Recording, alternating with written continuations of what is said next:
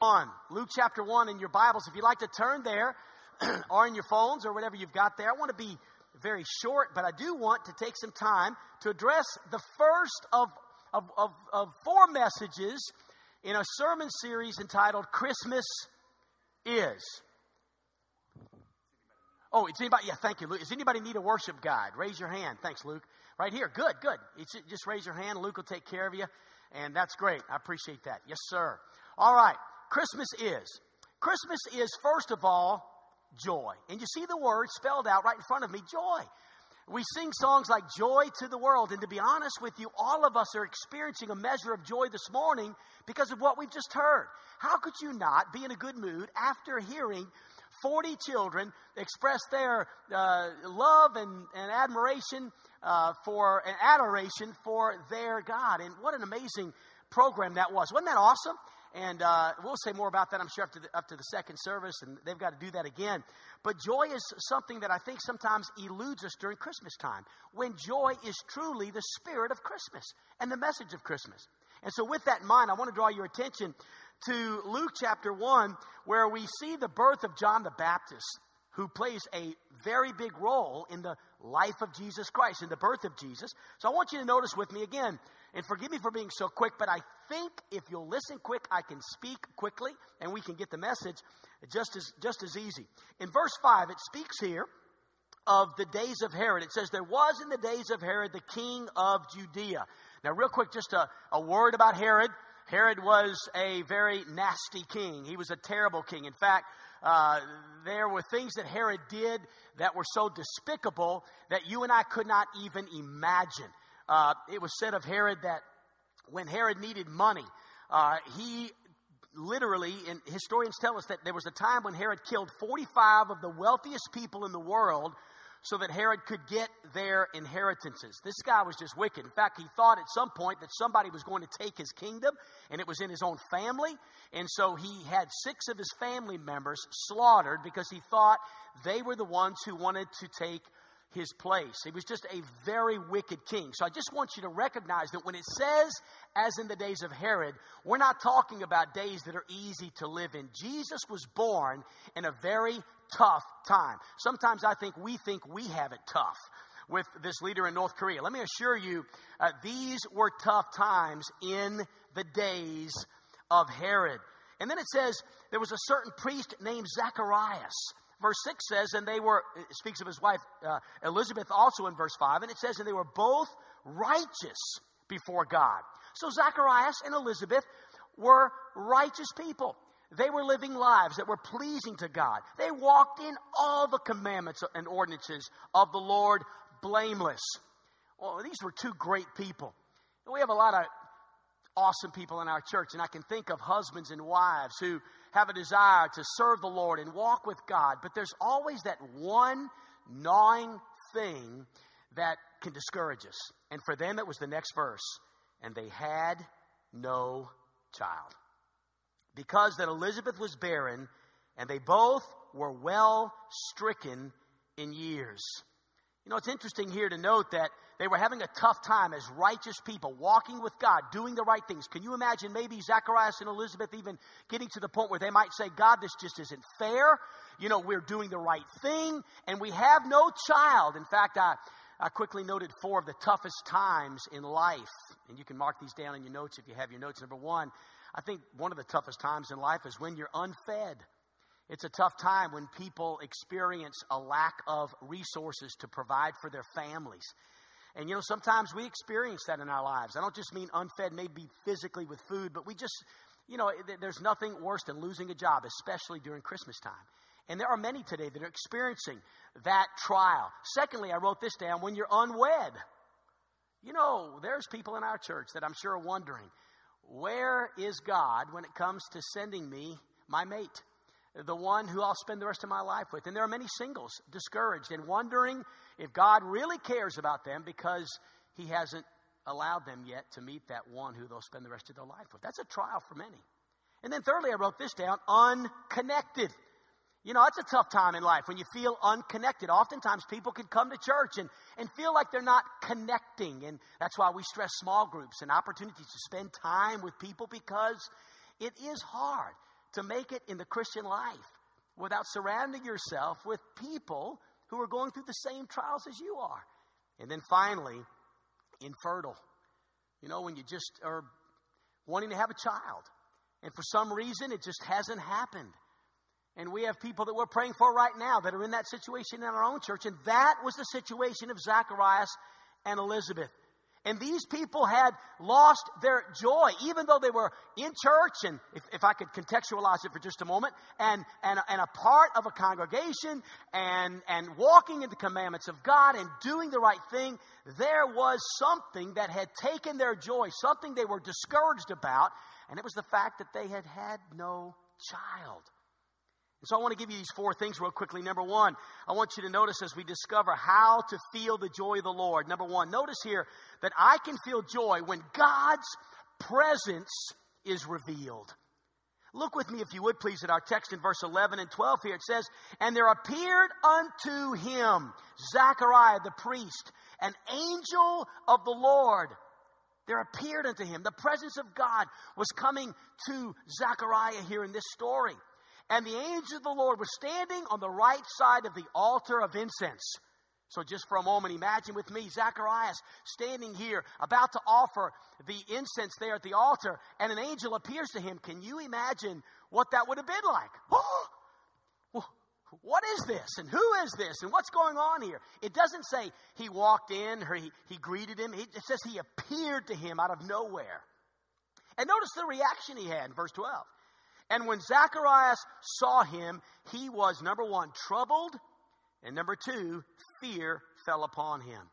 He was troubled. You know, oftentimes in Scripture we find when God appears, this is the reaction of people. They're troubled at first. And they, they're, they're not sure what's going on. And, and maybe, uh, in fact, that's why Scripture says when Jesus is nearing the cross in John 14, it says, Let not your hearts be what? Troubled. Don't be troubled. Everything's going to be okay.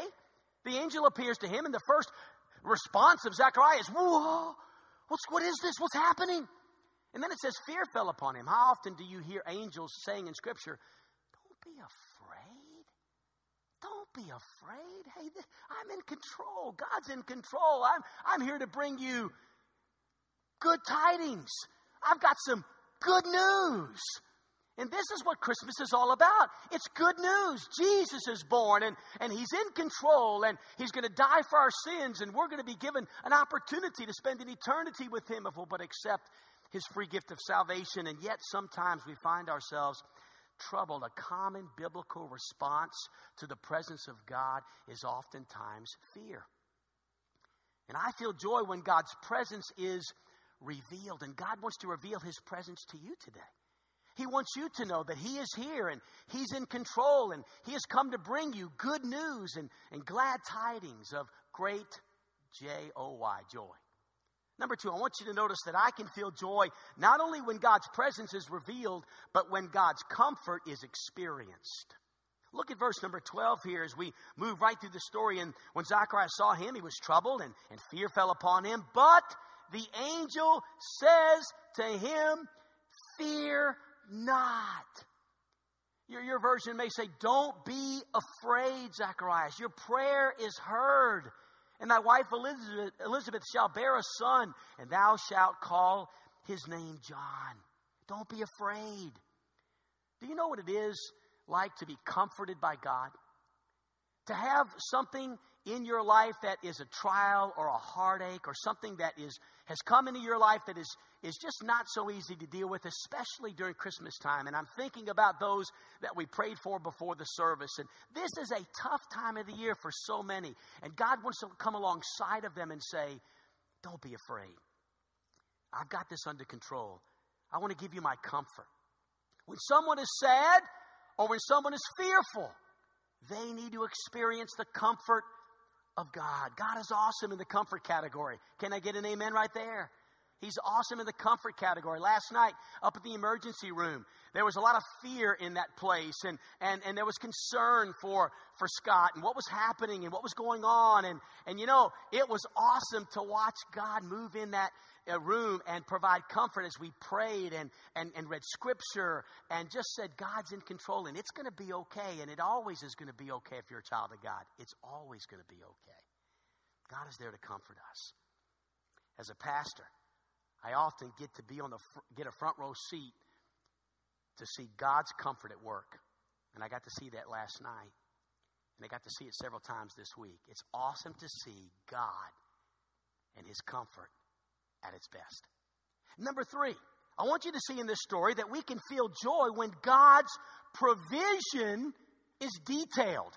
Did you know that God is a God of detail? It's amazing how often Scripture gives us a lot more information than we would have ever imagined. But oftentimes, if you're like me, and maybe you are, we overlook the details. God is a detailed God. Look at verse 13. The whole text gives incredible detail, but just beginning in verse 13, the angel says, Fear not, Zacharias, for thy prayer is heard. Thy wife Elizabeth shall bear thee a son. I'm, I'm going to give you more information. I'm even going to tell you what his name's going to be called. It's going to be John, which, by the way, that's significant. The word John means uh, that the Lord has been gracious to me, and thou shalt have joy. There it is. Does anybody see that? Hey, the text, the, the word is in our text.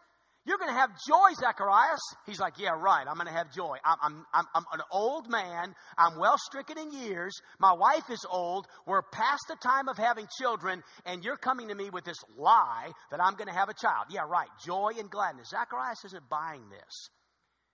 He's the grouchy Christian, like so many are, who just refuse to receive the joy of the Lord. But the angel's trying to give him details. No, no, no. You can really have this joy. You can have joy, you can have gladness, and many are going to rejoice at his birth.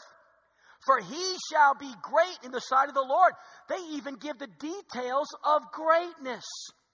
Could I do that in your notes? Could I give you the, the five ingredients of greatness in this story? Number one, I want you to notice it says that one of the, one of the things about being great is this and he shall drink neither wine nor strong drink. John the Baptist, your child is going to be great because he's not going to drink wine or liquor. Wow. In other words, greatness involves setting aside things that do not help us get to our direction. What a great little detail God gives me there. I need to stay away from things that may not be wrong. And I, I, I, can't say in Scripture that drinking a glass of wine is wrong, but I can tell you this it has kept a lot of people from getting to where God wants them to be. And so God says, separate yourself from that if you want to be great. Secondly, he says, he's going to be great because he's going to be filled with the Holy Ghost. Do you see that? It's in the list. He's going to be great because one, he's going to stay away from things that would keep him from his destination. And two, he's going to be great because he's spirit filled. I love it. John the Baptist was going to be spirit filled. And this is before he was born. He's getting all this detail.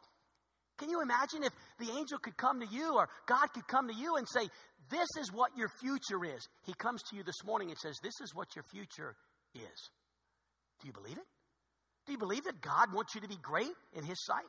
Number three, it says here that many of the children of Israel shall he turn to the Lord their God. Greatness involves helping people to come to know and love the Lord. Uh, he's going to he's to be great because he's going to help people come to know God.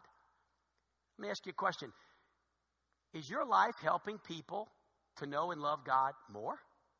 That's a great that's a great thought for us at Christmas time because that's what greatness involves. Number 4. It says and he shall go before him in the spirit and power of Elijah. And I wrote this down. Greatness involves influencing your generation. Elijah was in the past. And yet he's brought up here because Elijah was a man of great renown. He did great things for God. Well, I'm going to tell you something. I'm not living in Elijah's day. I'm living in 2017. Elijah's dead, but I sure would like for it to be said one day of somebody else. You know, there was a great guy that lived back in 2017 in Hot Springs, Arkansas, and he did some great things for God, and you're living in the spirit and power of Eric. You say, well, why would you say that about yourself? I'm not actually. I have no idea if somebody's going to be able to say that, but I hope I can live my life in such a way that I influence my generation that one day people talk about me like they will about Billy Graham. And like they will about D.L. Moody, and like they could about you. You see, we should have a desire to want to influence our generation, the children God's placed in our lives. This is what it's all about.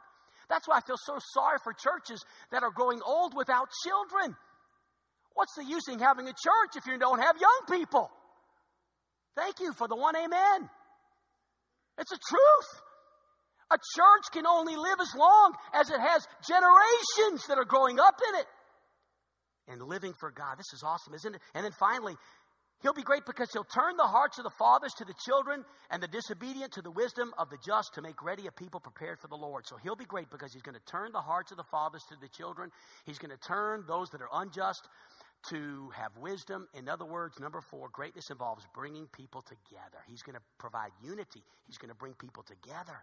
He's going to help fathers to get back with their children. He's going to help rebellious people to get back into church. He's going to make people, uh, he's going to help people get prepared for what God has in store for their lives.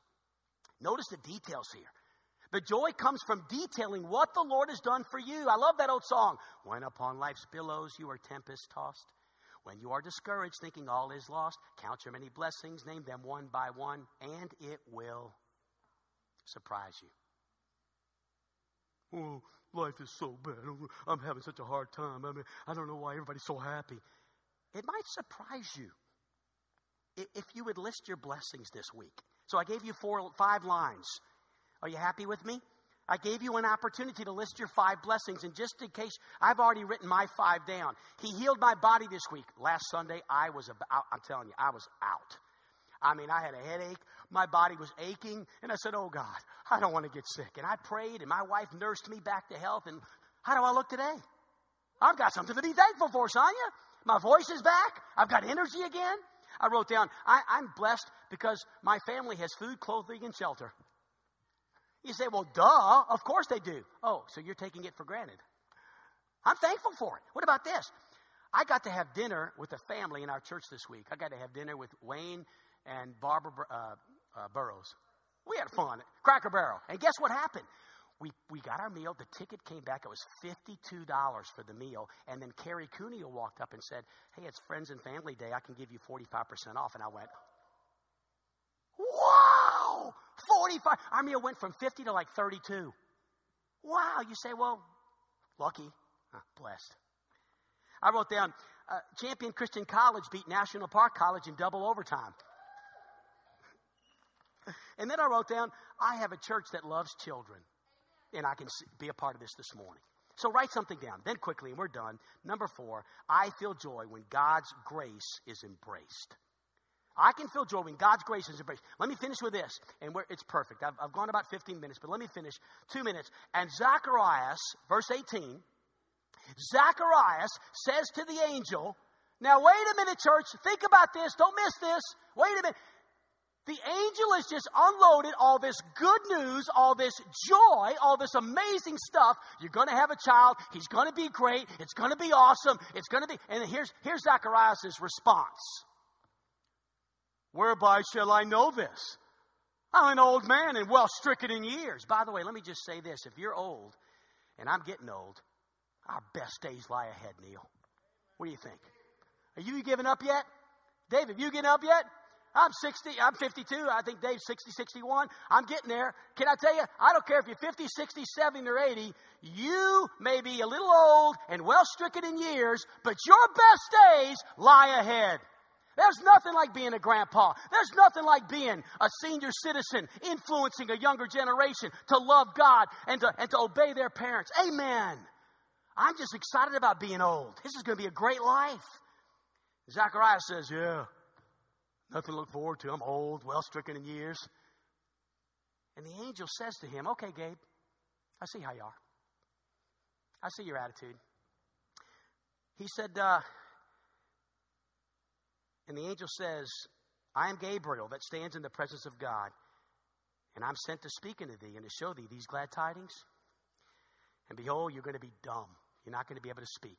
Since you don't believe me, since you're taking this negative attitude, I'm going to take your voice away for nine months. The whole time your wife's pregnant, you're not going to be able to speak. You're going to be dumb. And not able to speak until the day that these things shall be performed. Because, look at this, it's in your, because thou believest not my words, which shall be fulfilled in their season. And were they ever fulfilled? Look at verse 58. and her neighbors and her cousins heard how the Lord had showed great mercy upon her, and they rejoiced with her. And it came to pass that on the eighth day they came to circumcise the child, and they called him Zacharias after the name of his father. And the mother answered, said, Nope, not Zacharias. His name shall be called John.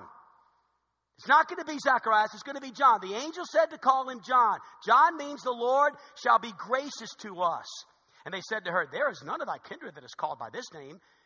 And they made signs to his father. I guess he was deaf too or something. I'm not sure how he, how he would have called him. And he asked for a writing table. And John, the, uh, Zacharias wrote, His name shall be called J O H N. And they marveled, and his mouth was opened. And look at the first thing he did when his mouth opened. He said, I've had enough of this being stupid. I'm going to rejoice and praise God. And that's exactly what he did. He, his mouth opened and he went, Whoa! Praise God! That's what some of us need to do. Some of us need to go from being grouchy and negative and woe is me to God is gracious. God is awesome. This is what it's all about. Joy to the world, the Lord has come. You say, yeah, but I don't have, I don't have this or I don't have that. Don't covet your neighbor's wife. Don't covet your neighbor's things. We heard that this morning. Let's be thankful for what we've been given. God's been so good. Joy to the world. And so Christmas is joy. Do you have it? Or are you like Zacharias? Which one? Maybe you'd feel better. Maybe you'd get your hearing back. Maybe you'd get your sight back. Maybe you'd get your health back. You know, a lot of people today have physical ailments because of negativity in their lives. You'd be surprised at how joy can heal your soul, your body, your mind. Joy is some of the best medicine you'll ever take every head bowed, every eye closed. And as our children come and we pray,